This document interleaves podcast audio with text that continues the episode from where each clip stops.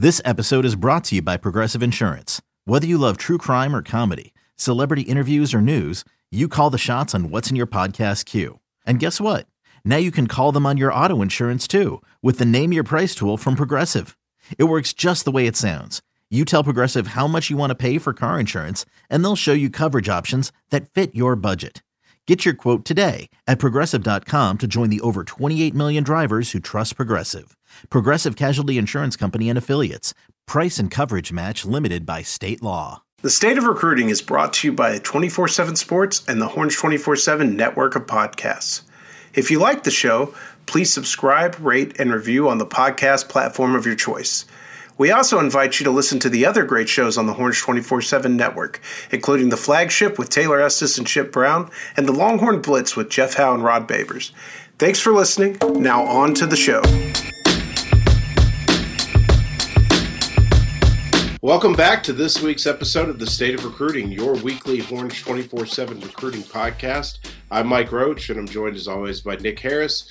Uh, we've got a big show for you today.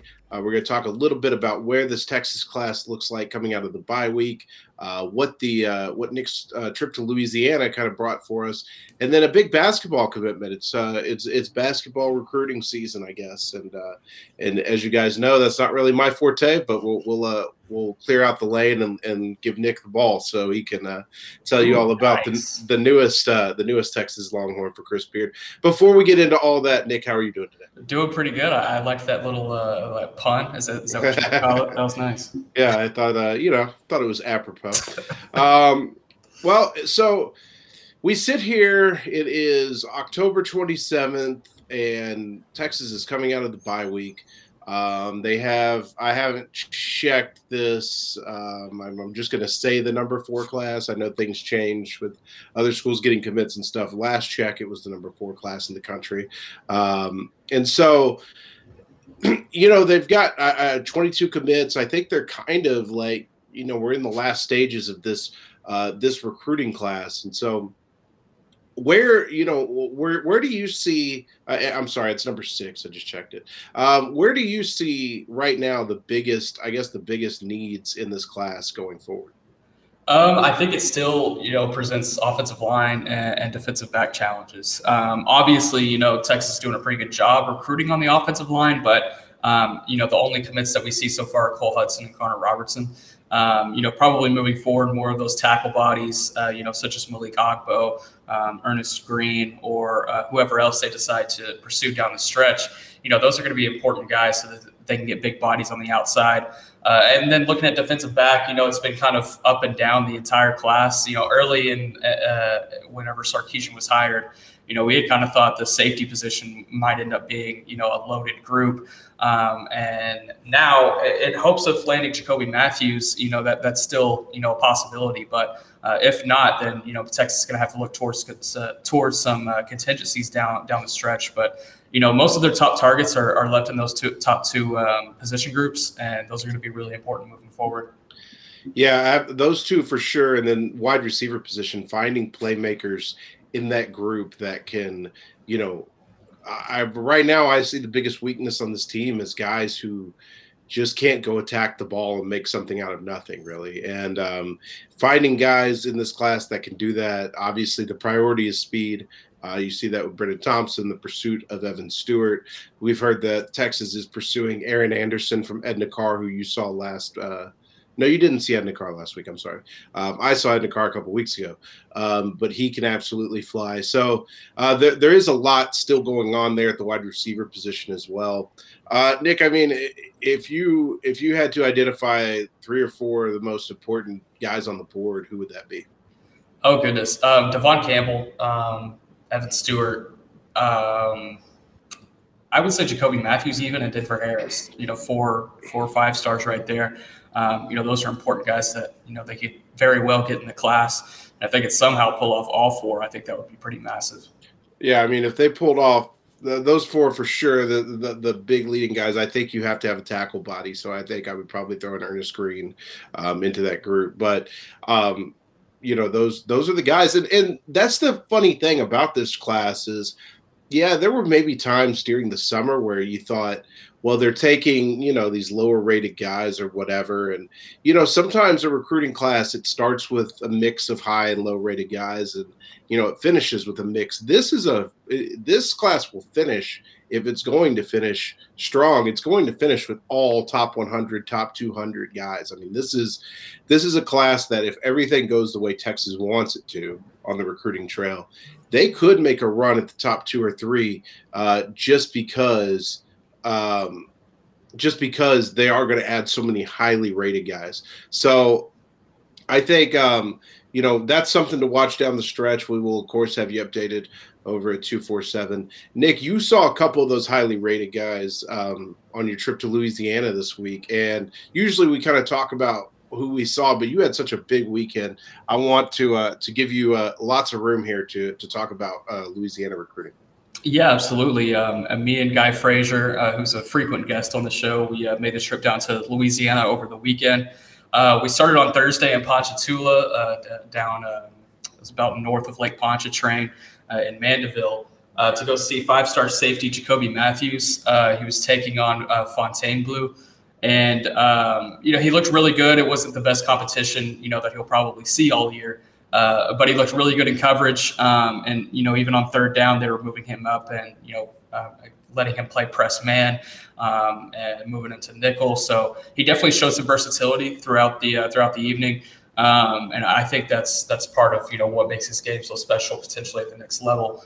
Um, and I talked to him after the game, uh, coming out of his Texas official visit. You know, I think Texas, you know, probably has you know quite a bit of buzz there right now. Um, the the key thing will just be to keep that post visit high going. Um, you know, there's a lot of schools that are you know going after Mathews. He's still got quite a bit of visits left. Um, and, you know, he just decommitted from LSU. LSU is still on the table, as well as wherever Ed Orgeron ends up, that school will be on the table. Um, Ed Orgeron's one of the you know coaches he's built the strongest relationships with. He's the first coach that ever offered him. Um, so you know that's going to be very interesting to see how that plays out down the stretch of his recruitment. Um, but you got Georgia, uh, Florida, um, and Texas A&M. You know those are three other schools that are you know very heavily uh, vying for his services. Um, A&M has been a school we've heard a lot of buzz about too. Um, he's got a strong relationship with Bryce Anderson and uh, Bobby Taylor, the two uh, A&M commits. Um, and he was supposed to be in College Station this past weekend, did not make it in, uh, but I fully do expect him to make it in at some point. and then he's got official visits to uh, Florida and Georgia lined up as well. So you know, all that being said, you know, Texas is right in the thick of all of this, but they're going to have to stay the course and, you know, kind of ride the ups and downs. And, uh, you know, when January 2nd rolls around at the Under Armour All American game, um, you know, I think Texas has a pretty good shot of landing his commitment. But again, they're just going to have to stay the course and, uh, you know, continue to build on that relationship that he's built with Terry Joseph. Uh, I think that's going to be really important moving forward. And then uh, on Friday, we made the trip down to White Castle, Louisiana, and I, I kind of want to preface uh, what we saw in White Castle uh, with uh, kind of like what White Castle is. So me and Guy were, were driving into the town, and uh, we just smelled the stench. Like, what is this smell throughout the entire town? And uh, we get to the game, and and no one's really like noticing it. We feel like like it feels like it's normal to everybody, and it's it's throughout the entire town we do see like this this industry mill like off in the distance across the street from the stadium. So guy, he asks an official, he's like, you know, what does this smell? Like, is everyone used to this? He's like, uh, it's a sugar mill and uh, it's the sugar harvesting season right now, I guess. Um, hence why their name is White Castle. Um, and uh, he's like, that's the smell of them breaking down the raw sugar canes um, and then, you know, creating it into the sugar that we, we eat and drink and it smells absolutely foul. So uh, I found that quite interesting. Um, you know, I'm kind of a sucker for those kind of things. Uh, but by the about, about the second quarter, that, that smell finally wore off. It was uh, it was quite interesting. But we were there to see J'Mond Tapp, the four-star uh, edge commit uh, for Texas here in the 2022 class. And my goodness, he's probably uh, he's he's probably my favorite commit I've seen so far this season. Um, he's he looked really good, um, really strong, really physical. He's in the backfield every single play. Um, he even does some stuff on offense for Ascension Catholic. He, he won't at the next level, but um, it just kind of pr- uh, shows his athleticism and, you know versatility in different ways. He had two blocked punts. One of them he picked up in return for a touchdown. Um, you know he was doing it in all three phases of the game. uh, talked to him after the game. And, um, you know, I, I, think Texas still has a little bit of work here left to do to, um, you know, make sure he gets that he signs that paper in December. He will be uh, early signing, but he will not be early enrolling. He'll be uh, enrolling next summer. Um, but uh, but before that early signature is on the paper, there's going to be probably trips to Alabama. Um, LSU is still on the table. Um, Florida is still on the table. Um, so Texas is definitely going to have to, you know, keep communication strong, um, get him back on campus even, um, and uh, you know, whenever those visits do happen to other schools, you know, make sure that Texas is doing as much as they can to counteract it. Um, so the race for for Jay Tap is certainly not over, but I think working in Texas's favor is he says he has no stronger relationship than the one he has with Steve Sarkisian. Uh, Sarkisian has been really, you know, key in this recruitment, uh, as well as Pete Kwiatkowski and Bo Davis. Um, you know, these are all guys that are uh, uh, have really built a strong relationship with him in the past few months. Um, and those are even the guys on staff that don't really have the Louisiana ties. Uh, so that's I found that pretty interesting, just to kind of see, you know, the entire staff is willing to go out into the boot and you know do things uh, on the recruiting side of things. Uh, and then on Saturday, we went down to New Orleans um, to see 2022 commit uh, Champ Lewis, the corner, um, for uh, Warren Easton it was their homecoming. He won homecoming king. It was a it was a big night for him, and um, they blew out uh, um, uh, Eleanor McMain. Um, all three teams won this weekend in blowout fashion, so we didn't really see any crazy games. But um, going back to Champ Lewis, uh, he looked pretty strong in coverage, uh, really good length. Um, he was taller than I thought he was. Uh, he's got really long arms, really long legs and he's still got quite a bit of room to grow uh, into his frame. Um, and he's got he's got a really big underdog mentality that uh, I think will definitely help him at the next level. You know, he's going to be going into Austin, you know, very low on the depth chart, and he knows that. Um, and you know, I talked to him after the game, and he's like, "I'm ready to start from the bottom and, and prove myself again." So you know, sometimes that's half the battle, that mindset. Um, so uh, you know, I'm looking forward to seeing what he can do um, at the next level. All right. Um, so that's a great recap. Uh, oh, you saw Wallace Foster as well. What did, what oh, did yes, that's Wallace right. Foster? That's right. Uh, 2024 uh, athlete for um, uh, Warren Easton. Man, he is something else. He's going to be playing corner at the next level, most likely. Um, and man, he looks he looks super strong. I talked to him after the game as well. Texas, LSU, Florida. Uh, those are the schools that are in on him the most. Um, I think Texas can definitely have a shot right there. They're going to get a visit out of him most likely in the spring, especially with uh, Champ early enrolling. And you know, those those two guys are are really close. So. Uh, yeah, Wallace Foster, probably one of the better 2024 recruits I've seen all year. I, I told you probably the best in-person eval I saw this year um, out of any of the guys I saw. So uh, yeah, really impressed with him and, and, his ability. All right, Nick, that's a, that's a great recap from Louisiana. We'll talk a little bit more about the games I saw later on. Uh, before we move on to our game picks, uh, Texas got some basketball news this week. We kind of talked about this last week. I did see this this official visitor uh, during the Oklahoma State game. Uh, Dillon Mitchell, a five star from Montverde Academy in Florida, uh, made his commitment. I can I can vouch, having seen him up close, massive, massive human. Um, like I told the story last week, it's always funny to see a basketball recruit in the sea of football recruits because as big as those guys are, they all look small compared to him. Nick, what is Dillon Mitchell? How did this recruitment play out, and what does Dillon Mitchell kind of bring to the table for Chris Beard? Yeah, absolutely. We could start in late June. Um, that's when Texas really started to apply the pressure in this recruitment. At that time, you know, Florida State, Tennessee, and Ohio State, those were the three schools that had really been, you know, pushing for him hard quite a bit. Um, Florida State got an unofficial visit towards the end of June. Um, it was only unofficial because it was in state, and you know, it was easy to get to Tallahassee from where he was at in uh, in Montverde. And then um, he took an official visit to Tennessee in early July. And coming out of each of those visits, um, there was a, quite a bit of momentum for each of those schools. Um, and then that's when Texas really started to apply the pressure. And um, they made multiple trips out to Montverde to, to meet with him and his mother, um, whether it be Chris Beard or you know some of the assistants. And um, they were able to secure an official visit out of him, uh, sneak into his top three and they got the last visit and it ended up being you know enough to go ahead and land his commitment. But they got that last visit a couple weeks ago like you said during the oklahoma state game. And um, you know he really liked what he saw uh, uh, all around at the program. Um, he's really bought into chris beard's you know philosophy and he likes how hard that the team works. Uh, he was able to sit in on a practice and um, you know, that was something that really stood out for him in the end. Um, and then when it came to commitment time, you know, Texas was the choice. Uh, they were able to, you know, overcome the in-state Florida State uh, uh, ties. Um, and as well as Tennessee, who had been doing a really good job. Rick Barnes and company had, had done a really good job um, uh, with recruiting him. But you know, this is this is a very interesting commitment because Texas came in uh, figuratively late into his recruitment, and they were still able to close the door and basically you know get who they wanted um, you know, that's something that I think kind of speaks to how strong um, uh, these uh, recruiting tactics are on the staff. I mean, you could ask anybody in the country, you know, which staff probably has the strongest recruiters on staff, and Texas is going to be mentioned in that top five. Uh, I mean, Kentucky obviously has some really strong uh, recruiters, uh, Tennessee as well. Um, this was a big battle between Tennessee and Texas that Texas was able to win, but you know, Texas is going to be in that top notch, you know, for for a while as long as some of these assistants are on staff, but you know, kind of what he, he will bring to Texas. You know, he's uh, kind of a wing forward. He's going to play the two, three, even the four at times, given his size.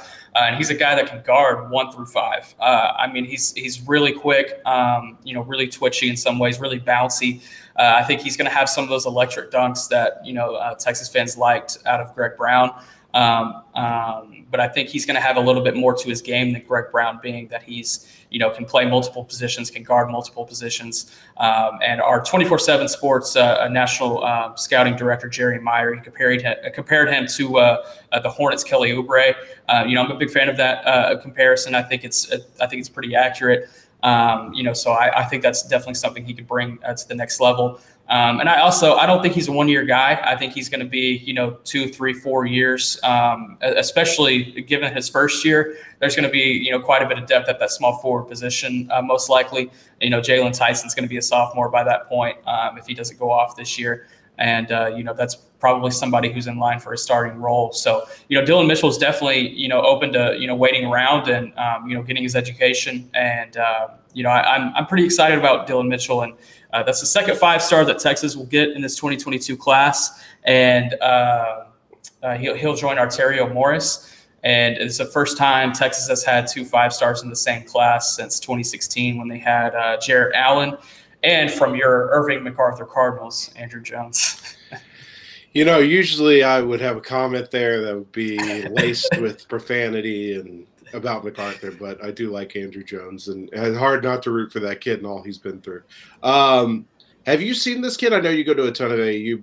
Has he come through in any of the tournaments you've been at? No, he hasn't. Uh, I'm working to get out to, to Montverde, um, you know, before he graduates, so I can see him. They also have a, a Texas women's basketball commit at um, uh, at Montverde, Jordana Codio.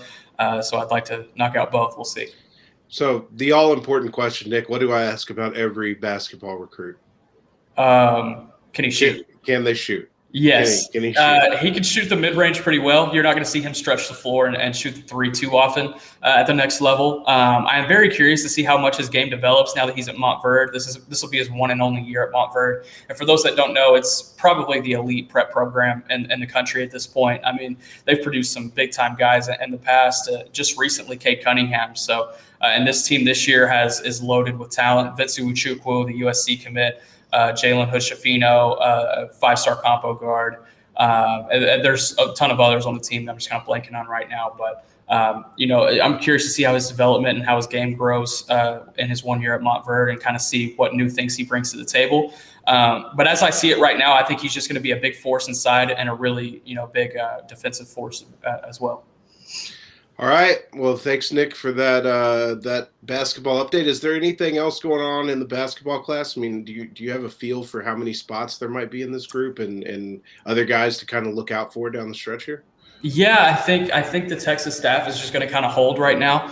Um, you know, Cason Wallace is still um, uncommitted. We everybody in the world still expects him to end up at, end up at Kentucky here in November. Um, but you know, I, am uh, the Texas staff is still doing their due diligence on that part. But aside from Cason Wallace, I think they're just kind of holding and waiting to see what how many spots that they're going to have available uh, here in this 2022 class, um, and then how many spots they want to use on the transfer portal. Um, you know, the way I see it right now I would probably only expect about one or two, if any, um, uh, more spots to be used in this 22 class. But that's something we won't really know until about January or February once we really start to get a you know good sense of um, you know who's going to be heading to the draft, who's going to be out uh, on the outs. Um, but uh, you know, as as it sits right now, most of the offers on the table are already committed. Um, I, I, guess the one the one kid I am just personally keeping an eye on is a three star power forward out of Mississippi, uh, Sam Murray. Um, you know, I don't think that's someone Texas is going after too hard right now, but I think you know uh, later down the line, if they decide they want to open up a spot for you know a, a program type guy, I think Sam Murray would be a good fit. But um, uh, that, that's about where it sits right now. All right. Um, we, if you're listening on the podcast right now, we are going to go to break, and you're going to hear from some of our sponsors. If you're watching on the YouTube, we're going to take a very small break, and we're going to bring in our friend Guy Frazier to do game picks with us. Introducing the Two Way V4, where groundbreaking fuel cell technology meets fresh foam cushioning for the ultimate performance. With Fuel Cell, each step feels explosive, delivering unparalleled energy return. Paired with fresh foam, experience maximum comfort throughout the game. Its lightweight textile upper offers support and breathability without sacrificing agility. Whether you're hitting the clutch shot or locking down the opposition, the Two Way V4 gives you the tools to play at a high level. Learn more and purchase the Two Way for yourself at newbalance.com. Okay, picture this. It's Friday afternoon when a thought hits you. I can spend another weekend doing the same old whatever, or I can hop into my all new Hyundai Santa Fe and hit the road. With available HTRAC, all wheel drive, and three row seating, my whole family can head deep into the wild. Conquer the weekend in the all new Hyundai Santa Fe. Visit HyundaiUSA.com or call 562 for more details. Hyundai, there's joy in every journey. And there he is. We didn't think we were getting him today. Um, we got a text about 10 minutes ago. It's like, I got a work thing, got to take care of this. So I was preparing to do my best Guy Frazier impression um, through this all. And then uh, the five minutes later, get a text back that's like, no, wait, I'm good. I can do this. So, uh, Guy, thanks for joining us. Thanks for uh, for moving the schedule around and, and getting in with us. Yeah, it's been a hell of a morning, fellas. I got a headache. I got work stuff popping up. I got my boss calling me while I'm on the phone with Nick, and here we are now. Somehow it's been a whirlwind, but uh, good to be here. Well, we'll try to knock this out quickly so you can get back to your regular job. Um, uh, guy, um, Nick already kind of talked about Louisiana. Do you have anything you want to throw in on Louisiana? Um, well, I, I, don't know what he touched on, but it was it was a great time. Um, well worth the time. We made some good inroads there uh, in New Orleans Saturday night uh, with the Warren Easton staff, and then had you know just two really good nights of, of fun and, and, good football on Thursday and Friday. None of the games were really all that competitive, but uh, I got to see some good players and find some new new faces as well. So uh, all in all, it was a great time, and I think I had my best driving effort uh, you know ever. Uh, Saturday Saturday night, we made it back from New Orleans in I think six hours and twenty minutes. We were booking it. So uh, I called you guys. I called you guys at 4 a.m. Yeah. Um, I was getting home from hanging out at my brother's house, and uh, my wife is like, "Who are you calling at 4 a.m.?" And I was like, "Guy and Nick are on the road. Well, I'm just gonna check on them, just see if they're okay." Um, and uh, you guys were like, I think an hour. We were outside of Terrell at that. Yeah, point. yeah, you were. Yeah, not not far at all. So I was blown away by your when we stopped for gas twice. That's the other thing to keep in mind. So we were we were picking up ground pretty fast. So y'all were booking it. Y'all were booking it. We All right, Nick. Do you have um have you done the math? Do you know where we stand? Uh, yes, I do. I have the math. Hold on, let me pull it up one second.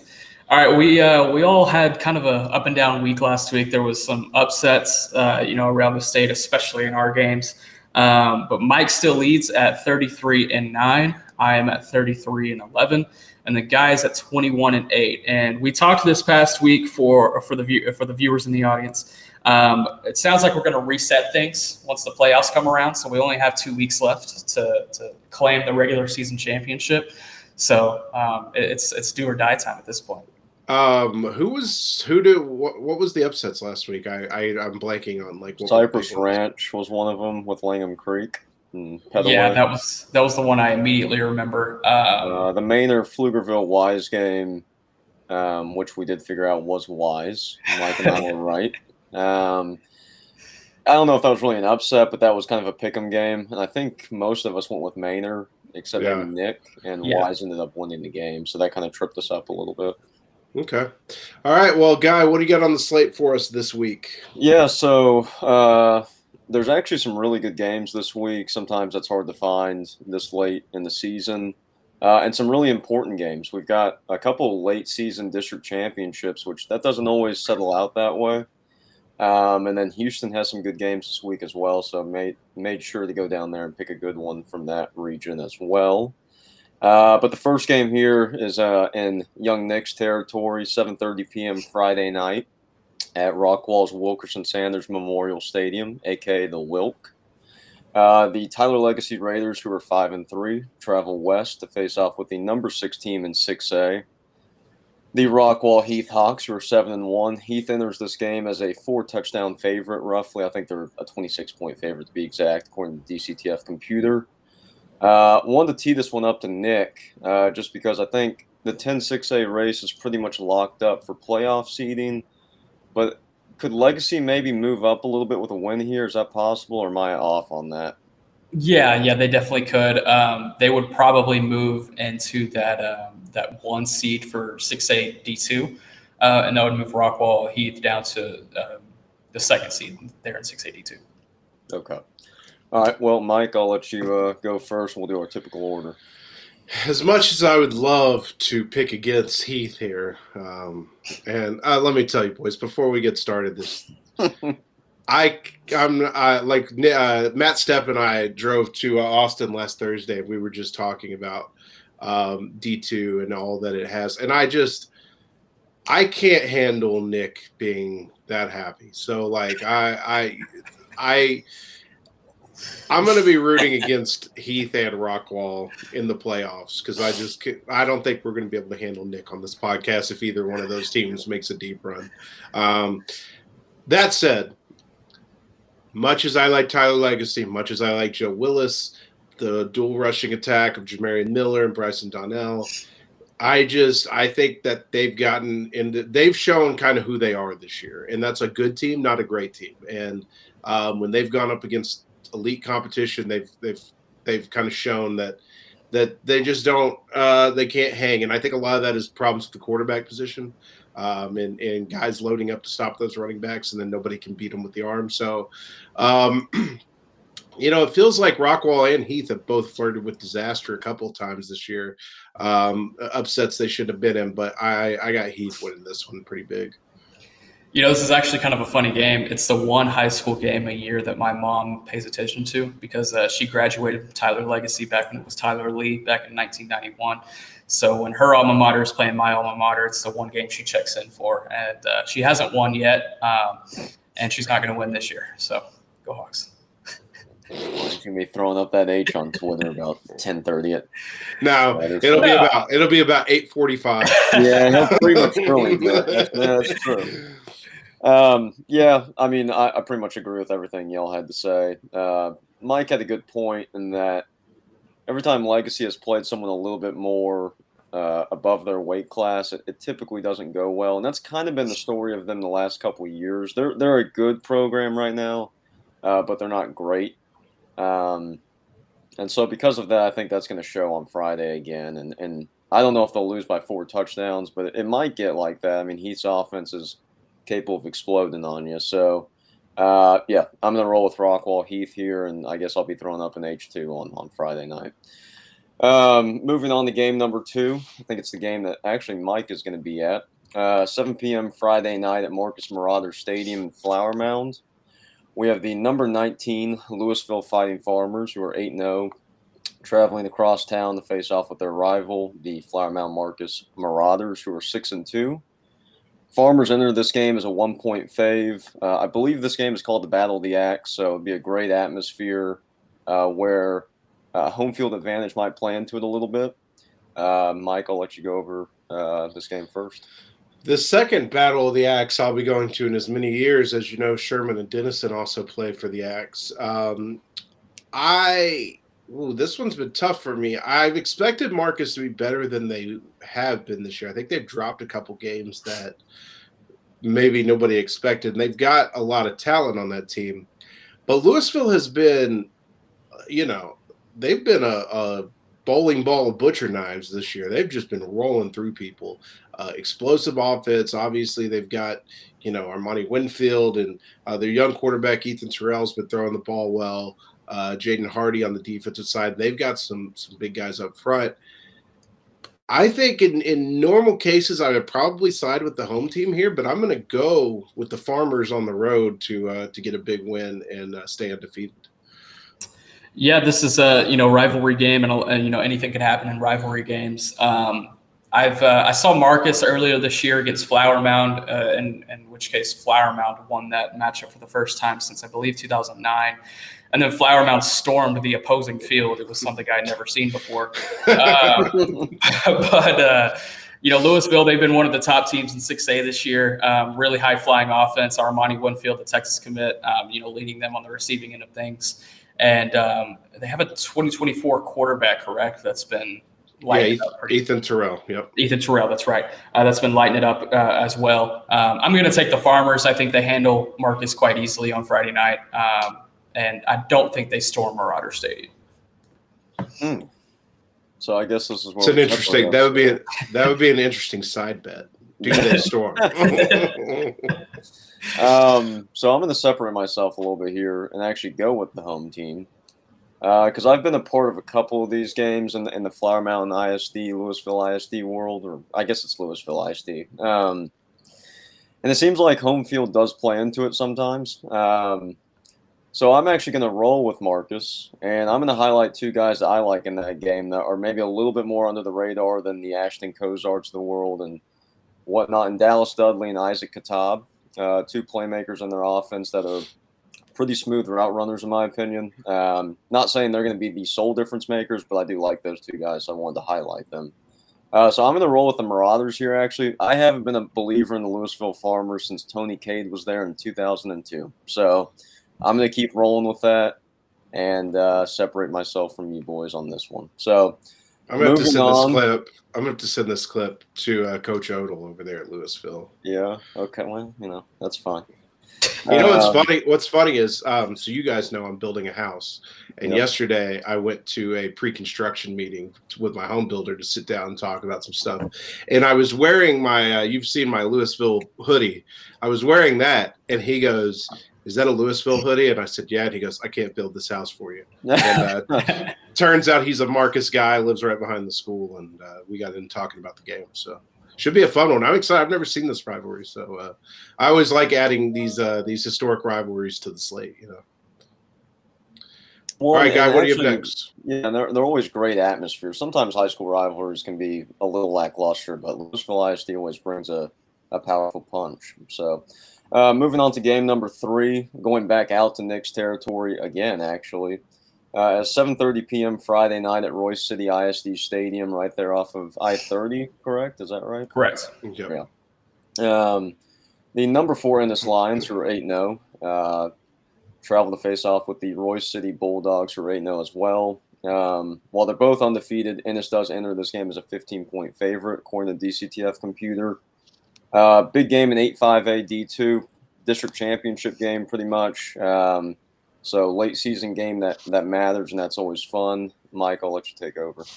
I want to start by saying that Royse City ISD Stadium is one of like nobody ever talks about it, but it's a great stadium. I love watching games. It's a great press box. They feed you well. Even the food in the concession stands is uh, is pretty great. So um, shout out to Royse City ISD Stadium. Shout out to Royse City, the uh, city in Texas I consistently spell wrong every time. Um, and all that that's where the shout outs are going to end. I I looking at at what they've done, it's impressive. They've been able to get to 8-0, but man, they've done it by some thin margins some weeks and Ennis is while while Ennis doesn't have the hype they had going into the playoffs last year, they they are still a really strong team. I I think I got to go with Ennis uh, here. Um, 15 point favorite. I'd probably even take them by more. I think their defense is going to shine in this one. Yeah, I agree. I think Ennis is a little bit too much for Royse City in this one. Um, Royse City is, like you said, squeaked by um, some uh, some teams in that district, and Ennis has just been plowing through it. Um, and last week, Royse City was in a banger 65-63 game against Crandall. So, uh, you know, I'm wondering how, how much of a layover effect that they'll have in, uh, there as well. I think the one thing playing in their favor, though, is that it is uh, on their home turf. Uh, they typically bring a pretty good crowd out to Royse City. Um, they have a pretty good fan base. Um, so, you know, I think it could be close, but I'm going to take Ennis. I think Sam Harrell's squad pulls it out. Yeah, so both teams are 8 0, but they've kind of gotten there in different ways, as, as both of y'all kind of alluded to. Um, Ennis, you know, while they fell in the area around the Timberview last year after being number one in the state for the entire year for 5AD2, uh, you know, a little bit of a letdown, but they've come back strong this year. And I think everybody kind of expected that. I'm not sure everybody expected Royse City to be in the same spot. Um, they were really good last year, but they had quite a bit of strong core graduate with Ketron Jackson going off to Arkansas and then Michael Alpin uh, going to Missouri State. And they had several other good guys that were just good high school players. Um, so, with all that said, I'm going to roll with Coach Harrell and Ennis. I think uh, we expected them to be in this spot again as they were last year. And while this is a, a cool story for Royse City, I think there is a little bit of separation here. So I'm going to roll with Ennis and the Lions as well. Uh, moving on to our game that is uh, worth two times the points. So it's a big one down in Houston uh, this week as 7 p.m. Friday night at GPISD Stadium in Galena Park. The number five Humboldt the Eagles, who are seven and one, travel to face off with the number eight Galena Park North Shore Mustangs, who are eight and one. Um, we've touched on this district. It seems like every week on this podcast for the last month. Um, I almost didn't put this game in here just because we've done that, but we've come this far, and this is the most important one out of their entire district slate. So we'll roll with it. Uh, Mike, I'll let you take over. So I've seen both these teams this year. Finally, an advantage to Mike in the picks. Um, I would I would really love to see this game with Gavin Session playing quarterback at Atascocita. And I know I've ridden the Eagles a lot this year in our picks and and have been pretty have been rewarded for it. I I went in uh, what was it two weeks ago I saw um, North Shore against uh, Summer Creek and went into it not really knowing what North Shore had, knowing they lost a lot offensively. They do it in a I will say, and this is not in an insulting way, but it, it's a boring offense that they run, and yet they still manage to rack up points. They play tough defense. They do that John Kay thing. Um, with Gavin Session, I would I would think this would be more of a pick'em type of game, but a young quarterback at Atascocita who's got a little bit of a little bit of experience, but going up against that defense, uh, I wouldn't I wouldn't want to be in that spot. I'm going to go with North Shore, and I'll double down. Yeah, this one I've been going back and forth on. Uh, I think uh, I think both of these teams definitely have a lot to bring to the table. Um, I think Atascocita is still as strong with 2024 quarterback Zion Brown at the helm. Um, you know, that's someone that I'm really starting to like as, as he starts to get more varsity reps under his belt, uh, filling in for Gavin Sessions. And obviously, they have a strong offensive line. Uh, they have some key playmakers on the defensive side. Um, but North Shore, I, I, I, just don't know what it is, but they find a way to win. Um, you know, John Kay, defensive-minded coach, has brought that defense to play ever since they uh, lost to Westfield, and then the very next week, you know, gave up 34 points to a mediocre Klein Oak team. Since then, they have just been rolling through competition, haven't really been tested. And then last week against a really good CE King team, they beat them 17 to nothing. So. Um, you know, I, I, think North Shore's a, one, another one of those teams that just gets better as the season goes on. I think they're going to be a playoff force once again um, in 6AD1. Um, and I think it starts with a, a, district championship and a win over Atascocita. And I'm going to go ahead and double down. Yeah, so I've seen neither of these teams still, as I've mentioned every week, it seems like. Um, but I think that'll change come playoff time. With that said, I've, I've tried to kind of listen in on what y'all have said uh, after y'all have seen them. And then I, I listened to the DCTF podcast, Step and Step, this week. And one thing they commented on was this is a game where Zion Brown cannot be a bus driver, and they've kind of been just nursing him along and slowly feeding him to the fire. Uh, but North Shore is not going to allow that to be a thing this week. And so if Gavin Sessions was in the game, a little bit more of a dynamic player quarterback at this point, I may roll with the Atascocita. Um, they probably had the most impressive win on the season this year between the two teams when they beat Allen. Um, but I, I, think I'm going to roll with North Shore. They've been the king of 21 6A in kind of that East Houston area. Uh, so I'm going to double down and roll with them. It's at home, too. I'm not sure how much that matters in this game, but I'm going to roll with the Mustangs. Which moves us on to our final game, and it's our small school game of the week. Uh, it's a fun one. It's um, out in East Texas once again, actually. 7:30 p.m. Friday night at Jimmy E. Cox Stadium in Waskom, Texas. The Elysian Field Yellow Jackets, who are seven and one, travel to face off with the number eight Waskom Wildcats, who are seven and one. I don't have much on this game other than this is two historically, you know, pretty solid um, East Texas programs. And that young Nick and I went through Waskom twice this past week and commented how the school was right off the highway. So uh, that's about all I got. Mike, you take over. I'll tell you what I got. I don't know anything about Elysian Fields, but I did see Waskom at State seven on seven, and I fell in love with Waskom at State seven on seven, specifically their quarterback Cole Watson, who's another 2024 guy to watch. It is a legitimate. This is not a small school will play small. Like this is a guy that can play uh, big, bigger time ball at the next level. Um, I love that in seven on seven they still run the wing. They still have wing backs and three point stands. Um, Watson was slinging the slinging the ball over at seven on seven. I'm going to go with what I know because I don't know Elysian Fields. I'm going to roll with Waskom here just because uh, I, I, do love Cole Watson. So go uh, go Waskom. Uh, yeah, we Waskom is like five minutes from the border, uh, the Texas Louisiana border. Found that kind of shocking too. I didn't realize how deep east it was.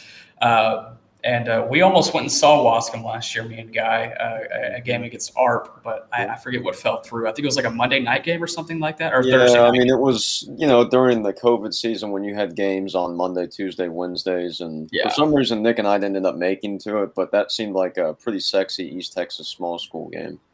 Yeah, um, I'm going to go with Waskom here. I think they've you know had the more commanding uh, stretch of district games uh, than Elysian Fields has had, and plus it's going to be at their home stadium. Um, give me Waskom. Yeah, I forgot to mention this. I'm not sure it really matters, but Waskom is a 24 point favorite according to the DCTF computer, so I think they are the stronger team here. Um, I mean, shoot, Elysian Fields historically has a lot of speed, and I think Waskom has typically too. Uh, the only thing I really know about Elysian Fields as well is I think that's where Chad Morris maybe got his first coaching job. So that's that's my historical uh, context on the Yellow Jackets. As far as this year's team, I, I really have no idea. So I'm going to roll with Waskom. I think they're the stronger seven and one at this point, and uh, I'll take them to take their their district. So that wraps it up. All right, that'll do it for picks. Um, we already talked about Louisiana for you guys, so I'll I'll just briefly talk about where I went last week. Uh, on Thursday, Matt Stepp and I went down to uh, see Del Valle in San Marcos in a game that was like really. It was actually for a double a game that ended a double digit win for San Marcos was a really interesting one. Um, I didn't know what to expect, and we got there and uh, I had seen Del Valle once this year, and they just got pasted by by Westlake, which everybody tends to get pasted by Westlake, so I didn't hold it too much against them. Um, and we talked to John Walsh, the head coach at San Marcos, who said my star running back is out for the first half because he got two personal fouls last week. He goes, if I can just keep it close and we get him back in the second half, we'll be okay. And that is exactly what happened. Um, they got out to a, uh, a Del Valle got out to a 28 to 7 lead in this game. Uh, and then San Marcos scored right before the half to make it like 28 14. And then they got the running back back, and he went for like 250 in the second half. And San Marcos came storming back uh, to win the game. I think it was 43 35. Uh, Del Valle receiver Braylon James looked really good. Um, you know, I mean, he's that's a really impressive built kid. He plays really well, plays um, real physically for for you know he's not he's long but he's not real real, powerfully built uh, but still plays very physically at the, at the point of attack and uh, can go up and get the ball and all those sorts of things um, for san marcos we did find a, a, a giant a 2024 offensive lineman Ori Williams, who didn't play because he's a transfer, sitting out for uh, for transfer rules. Uh, but you know you can't miss him on the sideline at like six foot eight, 325 pounds. And the the funny thing was they told us in his JV game, uh, he had thrown a touchdown the night before. They had thrown a double pass to him, and uh, said he had gone down and got it, picked it up, and then threw it 40 yards in the air. So, uh, really interesting kid. Guy, do you have something to you want to Yeah. ask there? I, I was wondering if you saw the second part of all of that on Twitter following. I, I- I know you had said he came from, I think it was Buda Hays, right? Yeah, he had Well, so he originally from transferred originally from there. Yeah, he was an original rice bird, um, Which and, I found uh, fascinating. Yeah, so um, who knows? He could still be there block, blocking for Rueben Owens. So Right. um, yeah, what a what a wild story. Um, and then Friday night, I went out to see. You know, we'd heard the hype, and um, I thought it was it was probably going to be a good game, and it, it turned out being kind of a beating. But uh, Lovejoy versus Frisco. Um, I had heard the hype on Lovejoy, and I, you know, part of it was I'd gone out to Lovejoy in the spring and thought, wow, this team's got got a chance to obviously repeat on what they've done. First of all, let's talk about the fact that Lovejoy has gone from a guy named Ralphie Rucker at quarterback to a guy named Hondo Franklin. I mean, that's it it doesn't get more elite than that when you're talking quarterback names. Um, I, I, to me, Lovejoy is all all due respect to the Kings and Aledo who do it every year and they show up every year and every year somebody picks somebody to knock them off and they don't. I think Lovejoy. This is the year I've got to think because this is probably the most. I won't say down, but I think Aledo lacks that like key playmaker and like Jase McClellan or or JoJo Earle um, that they've always had, and I think, man, Lovejoy is just a really well built team. Offensively, defensively, they get it done in, in all three phases. So um, they were really impressive. Kind of never never really struggled. Their parking situation's a nightmare at Lovejoy High School. We got to fix that. Um, but I I I I've seen all I need to see of the Leopards going into the playoffs. I think that they're dangerous. And really, if you look at that, what's that? Uh, they're five A D two, right? hmm Uh, Yes. If you look at 5A D2 Region 2, I think I'll, I'll make the argument that's the most interesting region in the state this year. I mean, it is. Um, I mean, you're, you're talking Lovejoy, Aledo, uh, South. Oak Cliffs in that mix. Ennis is in that mix. Burleson Burleson. Burleson could be plucky in that mix, I think, with with Dylan Raiola. Frisco's in that mix, so that's a really. I think I'm looking at 5AD2 to be the bloodbath region this year. Of just uh, you know whoever comes out of there is going to be extremely battle tested. Um, all right, fellas, where are y'all headed uh, this week? Nick, you want to go first? Yeah, I'll go. Um, on Thursday night, I'm going to be heading down to Nick Harris County to uh, see Aldine Eisenhower and Spring Dekaney. Uh, Aldine Eisenhower is home to 2023 wide receiver Ryan Niblett that Texas uh, was the first to offer on about a month ago.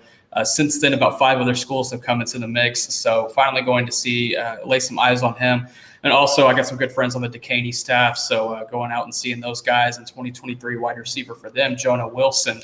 He has not been offered by Texas, but he's got some pretty impressive offers on his sheet. He's got A&M, uh, LSU. Uh, I think USC's already in the mix as well, Arkansas.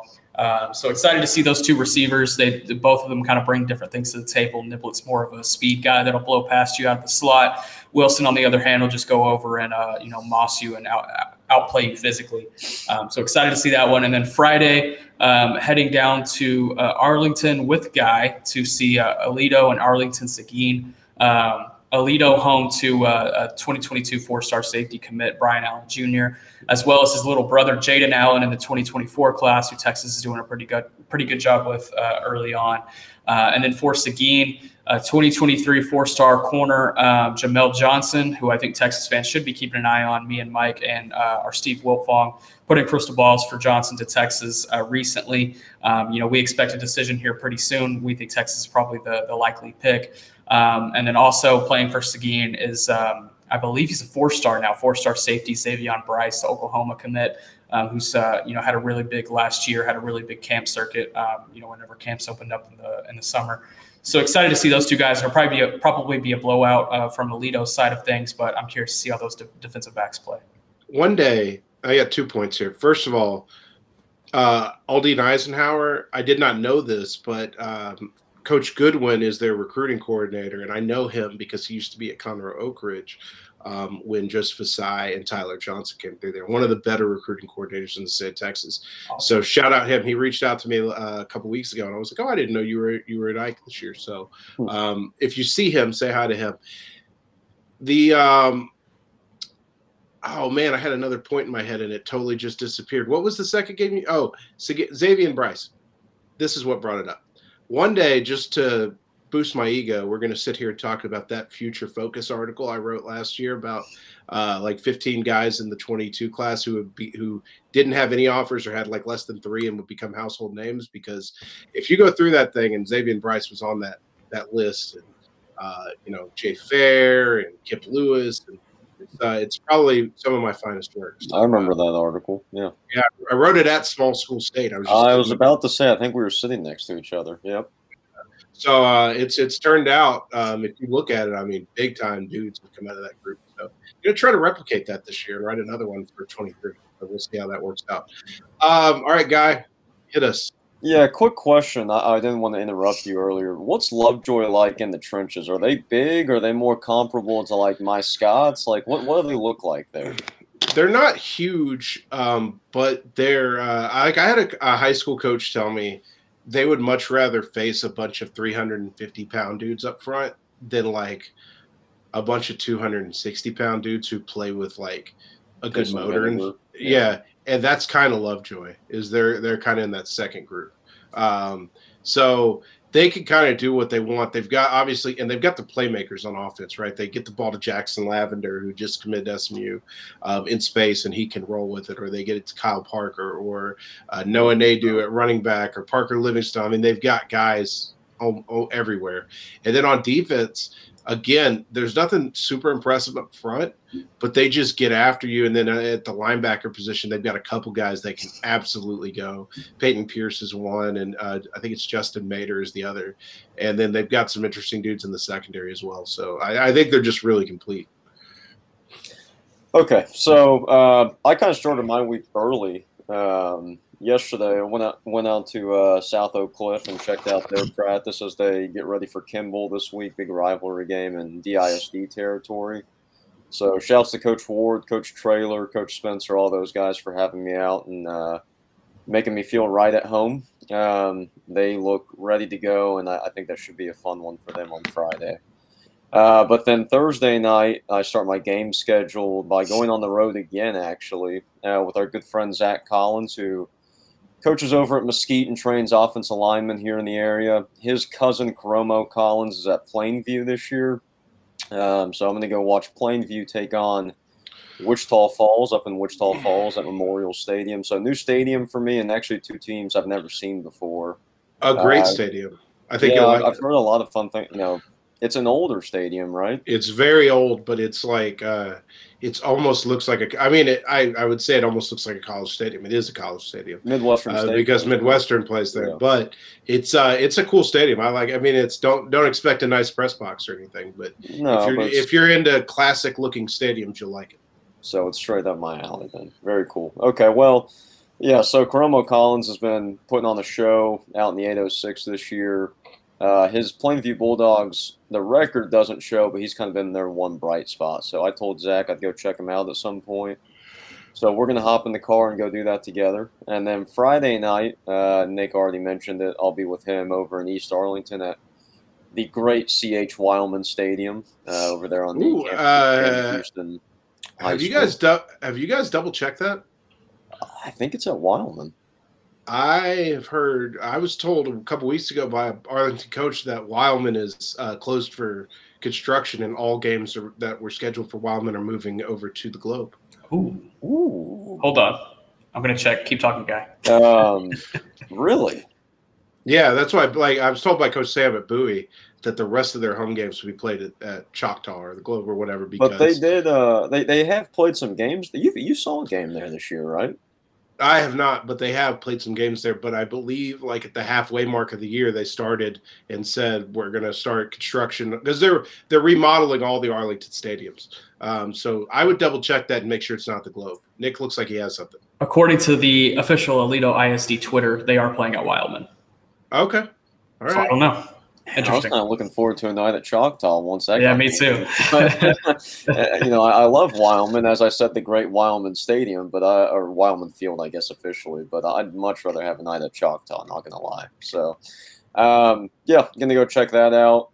Um, I mean, Nick kind of covered all the bases there, but I, I am breaking a rule though with this game. I have always said I will never see Aledo play a regular season game. I don't like dealing with the circus that, that comes with that. They usually beat the dog out of everybody they play in the regular season. And I just like to kind of save them for the playoff run. Uh, so I'm going to break that this week, but there's good content to be had at this game. And um, heck, I've got family that lives in Aledo, so why not go support the Bearcats and watch them and uh, check out Seguin as well. So you know, you were invited to go to the Battle of the Axe with me.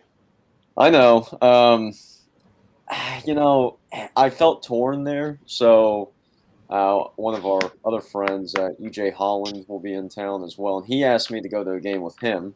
You asked me to go to that game.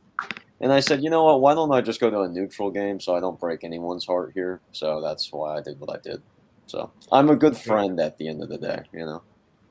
So you came to a game with me. Appreciate it. I mean, I guess. I guess. but, but, here's the thing: Nick and I were just talking about this. Last yes, I know where I stand in the pecking order. No, no, no. Nick and I were talking about this last night, or at some point. He made a good point. He said, "You know, Michael will be coming back our way post game that night. Maybe he could stop and get a bite to eat with us on our typical Friday routine." I said, "Why not?" So there's your official invite. I don't know if you want to do that. You'll probably hit us with now. I need to get home and get in bed. But you know, I thought I'd throw it out there. No, that might be on the table. I don't have. I think the last couple times y'all invited me, I've had somewhere to be Saturday morning, and I don't have anywhere to be Saturday morning. So, all right. Um, I uh, so I we've already talked about Friday night Battle of the Axe, Marcus and Louisville. Thursday night, I will be going to Garland ISD my first stop at Homer B. Johnson Stadium. Guy, Fantastic venue. Uh, um, and uh, going to see uh, Naaman Forest and Lakeview Centennial. Naaman Forest, of course, home to Marcus Steele. Um, and then uh, Lakeview Centennial has a couple guys that I really like as well, including uh, Trey Wilson, their edge rusher in 23, who I think could be a guy for Texas down the line. So should be a fun time. Anything to add before we get out of here, fellas? Yeah, Man, I am. I'll be in Waco. I forgot to mention that. Big, big game for me. Baylor Fraz. You know, I'm a, the, yeah. a Texas man at heart, but with a Baylor degree. So uh, you can expect to see me wearing orange on Saturday. I guess I'll, I'll throw that out there. I am I am watching, uh, kind of perusing the Twitter timeline right now, and uh, watching this tornado that ripped through Orange about an hour and a half ago. It's pretty wicked. Hope everyone down in Southeast Texas is doing all right. It looks pretty crazy. Yeah, it looks like we're getting into big weather season, so um, everybody stay safe out there. All right, uh, that's going to do it for us today. We appreciate Guy for joining us as always. We appreciate uh, the, the listeners for interacting. We are going to get to that mailbag. I couldn't do it today because uh, we decided last minute to record early and I couldn't get the questions out, but uh, maybe next week. Who knows? Um, for Nick Harris, Guy Frazier, I'm Mike Roach, and uh, thank you to Taylor Estes for always producing this and making us look good. We will see you guys next week. From producers Matt Damon and Ben Affleck, explore how art and music sustained hope during the siege of Sarajevo, thanks in part to humanitarians and the band U2. Kiss the Future, new documentary now streaming exclusively on Paramount Plus. Go to Paramount Plus to try it free. Terms apply.